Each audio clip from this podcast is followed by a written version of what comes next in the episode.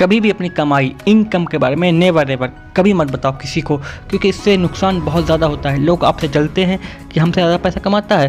अगर आप दस बारह हज़ार रुपये कमाते हैं तो चलो ठीक है, दस बारह हज़ार रुपये ठीक है, पर घर चलाने के लिए बहुत कम है, क्योंकि आज की महँगाई में इतना पैसा कमाना बहुत मुश्किल होता है और इतना पैसा कमाने के बाद भी घर नहीं चलता। और दूसरा, अगर आप एक लाख रुपये महीने कमाते हैं तो आपसे बहुत लोग उधार मांगने आ जाएँगे। उधार जब आप दोगे तो वो कभी भी रिकवर नहीं होता तो हो सके तो उधार देने से अच्छा है, अपनी इनकम के हुए कभी मत बताओ।